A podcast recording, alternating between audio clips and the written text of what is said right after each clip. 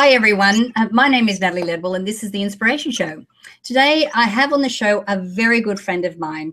We're talking about his new book called Becoming Supernatural. This book has been years in the making, and um, I'm really uh, excited that it's been released and uh, I've already read most of the book, and I'm just so astounded by the the research and the and uh, everything that's been gathered over the last few years. So we're going to talk a little bit about, more about that in a moment.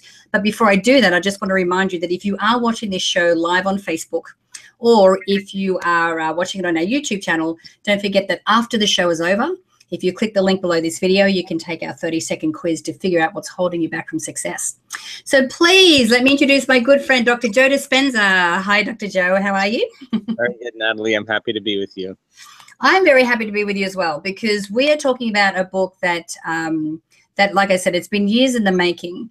Uh, becoming supernatural it, it has been the culmination of like what four years of measurements and and uh, event five years yeah measurements at events and and uh, and and it's just uh, to me i think it's a very pioneering book um, and i think it's a bit of a, a, risk you know you've taken a bit of shown a courage to take a bit of a risk here because from what i can see a lot of the uh, measurements and things that you've been uh, gathering in the book have uh, probably uh, are going to um, challenge a few people mm.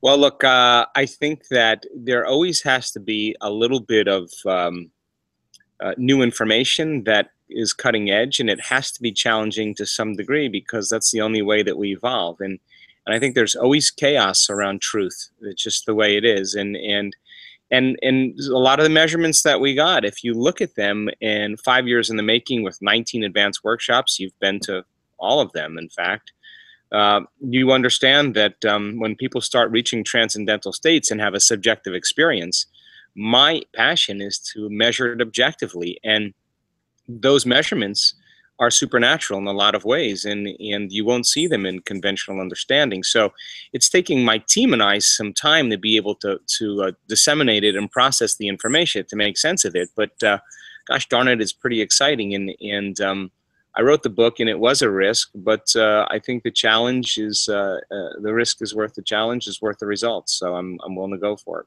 Yeah. So tell us how the idea came about to actually, you know, start measuring these things at your live events. And what were you measuring?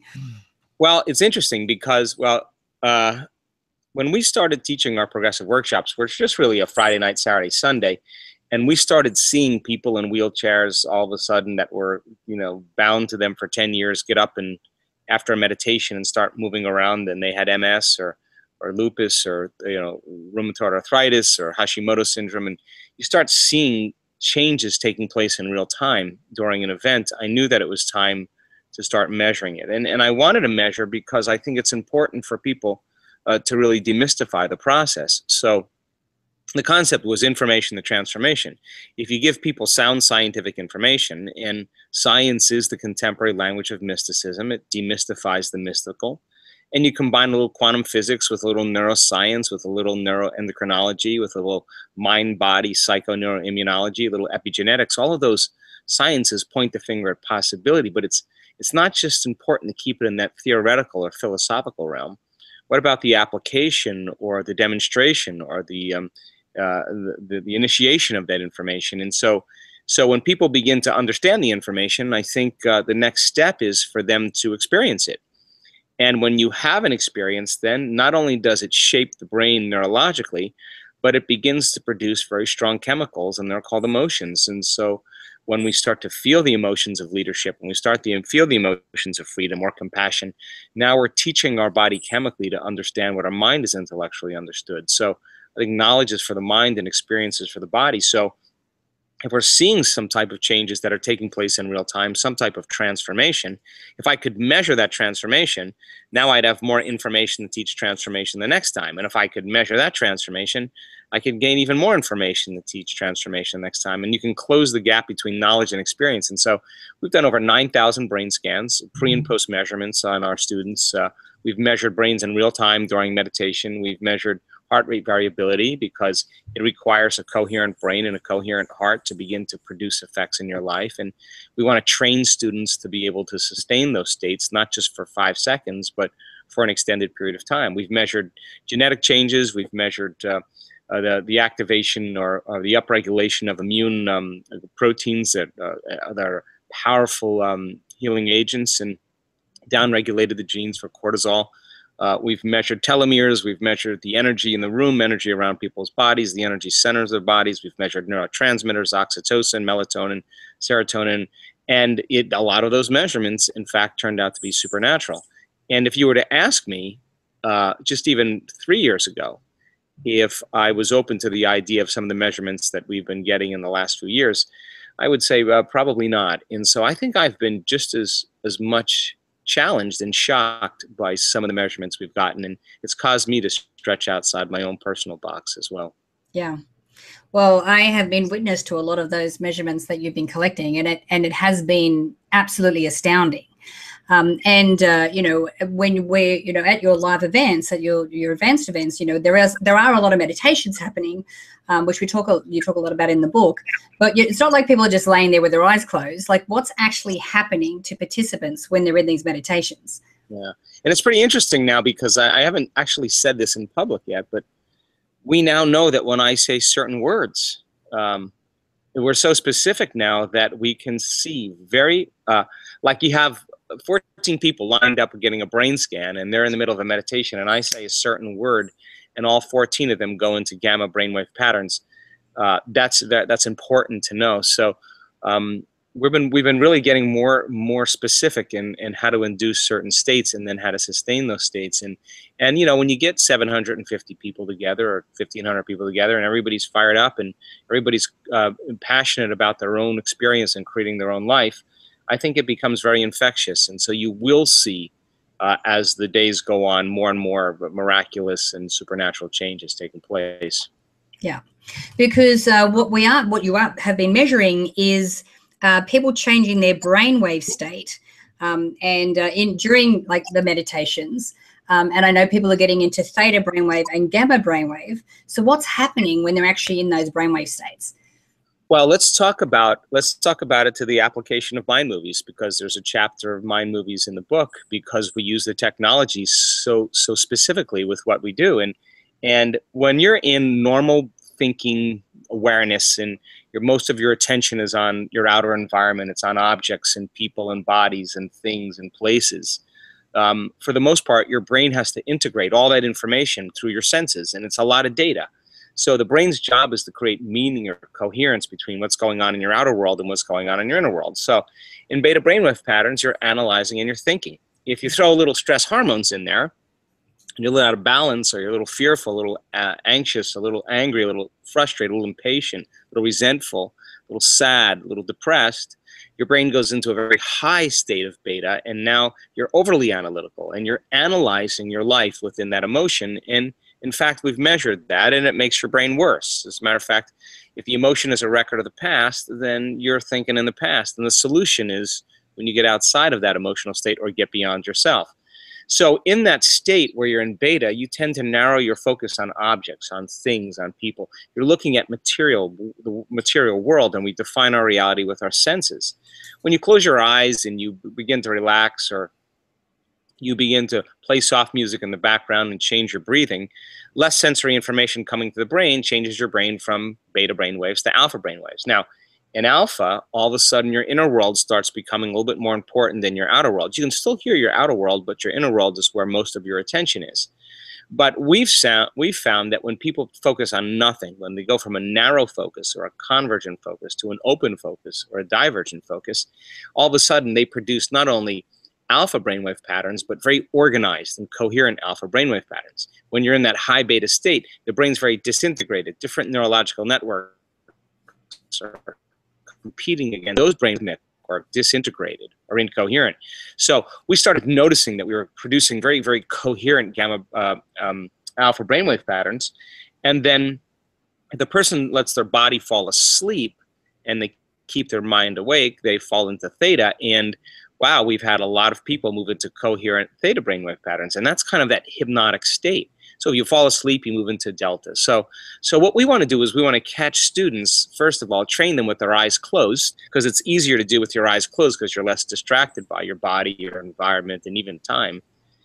that we want them to be able to regulate those states and know know the difference in when they're changing their brain waves and know when they're coherent and not coherent so it becomes a skill so then when they move into theta, then the whole purpose of meditation is to get beyond the analytical mind. And what separates the conscious mind from the subconscious mind is the analytical mind. So as you slow your brain waves down, you move into the operating system where those automatic habits and unconscious uh, beliefs and perceptions and emotional reactions and addictions exist. So, so now you can make those changes, but you can't do it in beta brainwave patterns because you're outside the operating system. So you got to get inside there. So when we do mind movies, as an example, as one of the as one of the techniques for people to create their future we like to use a kaleidoscope to induce a certain level of trance. And when you're in trance you're in alpha and theta brainwave patterns and you're more suggestible to information. And suggestibility is your ability to accept believe and surrender to information without analyzing it. So so when a person goes into trance by looking at the kaleidoscope now they're doing it with their eyes open. And we have some great measurements of people in in theta brainwave patterns and deep alpha brainwave patterns, and they're they're they're so suggestible to information that uh, you can drive a mind movie right into it, and that's the door's wide open. So when they go from their kaleidoscope to their mind movie, and they start watching their mind movie, now we see their brains go into a very aroused state, into a super conscious state, and the theta brainwaves act as carrier waves to produce really powerful waves called gamma brainwave patterns, where the brain is super aroused, but the arousal is not coming from a stressor in their outer world. The arousal is coming from the body raising its energy and it moves right into the limbic brain and then all of a sudden you see the whole brain go into gamma and that's when the person is really living the experience and the and they're and they're wide open the, the brain's recording it. So, in fact, they're actually, in a way, remembering their future. And I like that idea because biologically it's no different. So, so teaching people how to regulate their internal states and be able to create brain coherence and heart coherence increases the efficacy or the outcome of why they're doing it in the first place, and they get more immediate results. Yeah, I know. Uh, and you introduce them to a way of because you don't usually you don't use the word visualize in your in your workshops. Uh, you actually get people to dimensionalize a scene from their mind movie. So what's happening when when when you know when they're doing that? Well, I, I want I want people first of all to when they're completely in that suggestible state, I want their subconscious to record their whole mind movie. I want them to watch it so many times with that music that every time the scene changes, they can anticipate the next scene based on how the music is changing. So now they're creating associative memory. So the brain, after a period of time, begins to map it. And so it's important for them to map the scenes. So then the next step then is to become dimensional in the scene. And when I mean dimensional, visualize, you know, a lot of people see things two dimensionally. But if you were to close your eyes and I, I ask you to sense those feathers to the right of you, as you begin to sense them, your brain starts to create a three dimensional image in space. And then if I say sense the one behind you and sense what's in front of you, the act of sensing space begins to recruit a lot of different neurological networks in your brain. And if you get enough of those neurological networks beginning to fire, sooner or later the whole brain produces an IMAX experience. And, and we've, we've, we've measured that during a dimensionalization of a mind movie many times and all of a sudden the person will say oh no i was there. I was i was in the scene. I i was on the back of that vespa in in uh, in the amalfi coast or i could smell the cologne or i i i know this i know it's going to happen because i experienced it. And so if experience enriches the brain and it does and experience produces an emotion it does then their brain and body looks like the experience has already occurred. Now, what's the significance of that? They'll tend to think neurologically within the circuits of that new experience, like, hey, my future is coming, and they'll believe it and they'll tend to feel like it already has happened. So if you feel like your future has already happened, you're less likely to force outcomes, control outcomes, fight for outcomes, manipulate outcomes because you feel like the emotion has already happened. So most people are waiting for something outside of them to take away the emptiness or the lack or separation inside of them. And then when they feel better, they pay attention to what caused it, and that creates a memory. But what if they're not creating anything and it doesn't happen? They spend their whole life in lack. So the person who's actually experienced the, the quantitative emotion where they were there and it was more real than they could ever imagine, they're not visualizing anything in this moment. Hmm. They're getting a download of data. The brain is now turned on. and the the residue of that emotion makes them feel like it has already happened. So they're more present in the moment. They're less doubtful. They're less worried. They're less anxious. And uh, and then when it comes, uh, they always say the same thing. I I knew it was going to happen. I knew it was going to happen. And knowing is not a bad place to be living from. Yeah, yeah. And from from what I understand, from what you teach, I mean, you're creating new neural networks so even thoughts are in alignment with this with this reality that they have already sensed, they've already they've already seen. And so when things start to show up in this reality, they recognize straight away that this is the the scene or the future that they were creating. This is such an important point because um, uh, this is why I love the mind movie technology because I mean if you're not going to create a mind movie of your future and get very clear on what it is how do you know your new relationship when it shows up you mm. you won't you won't recognize it because you don't have the circuits in place to see it how will you know when it's the right job if it if you can't resonate with the feeling but if you're feeling lack or fear or worried you're not going to make that choice because you're going to not trust your intuition so so it's important for people to emotionally embrace it it's important for people to get into it to experience it because uh, as they experience more and more of it, the brain only perceives what it's how it's wired. So we don't see things how they are; we see things how we are. So if you're not installing the circuitry to be able to perceive it, you may walk right past it. So I love that idea because our students now they see it and they'll say that is it. That that is it. I know it. I know it. How do you know it? Because i've dreamed it or i know it. I've experienced it. And yeah. gosh darn it that's a great way to describe reality because that's pattern recognition. So your brain recognizes patterns, and those those patterns are uh, are reflections of neurological circuits. So if you don't know somebody, then you'll walk right past them because you don't know them. But when there's a recognition of a pattern, then you you have a memory. So we want people to recognize their future as a memory because they've installed the circuits in place. Yeah. You know, uh, there, there's a couple of things I love most about this book. And uh, the first part is how you start with some actual, like a real story, some case studies. Um, and because, you know, the, we've heard so many incredible stories over the years of people uh, who've, you know, they've they've manifested or they've been able to create homes and jewelry and trips and all that kind of thing. Um, but it's the ones that have overcome their own body, that have overcome their own condition, um, that have been able to shift their focus from from what they are experiencing to something different be able to entertain a new future and then be able to overcome their body that I think are the most powerful of all the stories. Um, so being able to share those, and especially up front, because it means that now we've got now not only do that, now it's like okay, now I'm going to scientifically explain how that works, and the gift that you have is being able to get these really uh, you know, complicated concepts um, and be able to explain them in a way that's very easy, not just to understand, to also be able to apply. You know, and and I think the book is uh, for me, it's one of those.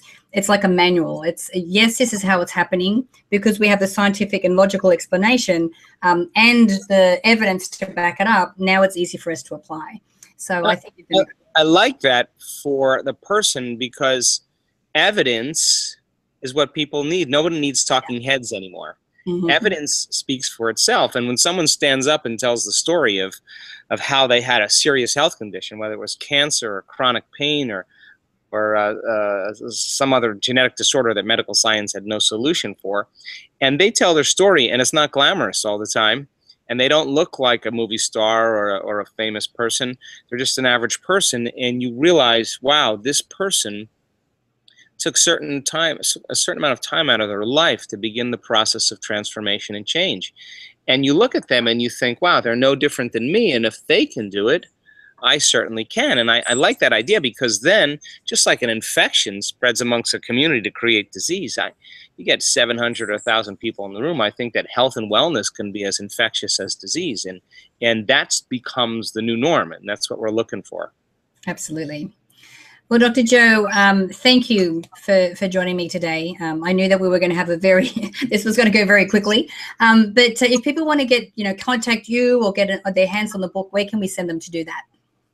Um, probably the best place to buy the book is just on Amazon or Barnes and Noble. Uh, we do sell them on our site. Hay House sells them as well. Um, my website is just uh, drjoedispenza.com, and so the, the, it's uh, it's uh, pretty much everywhere now.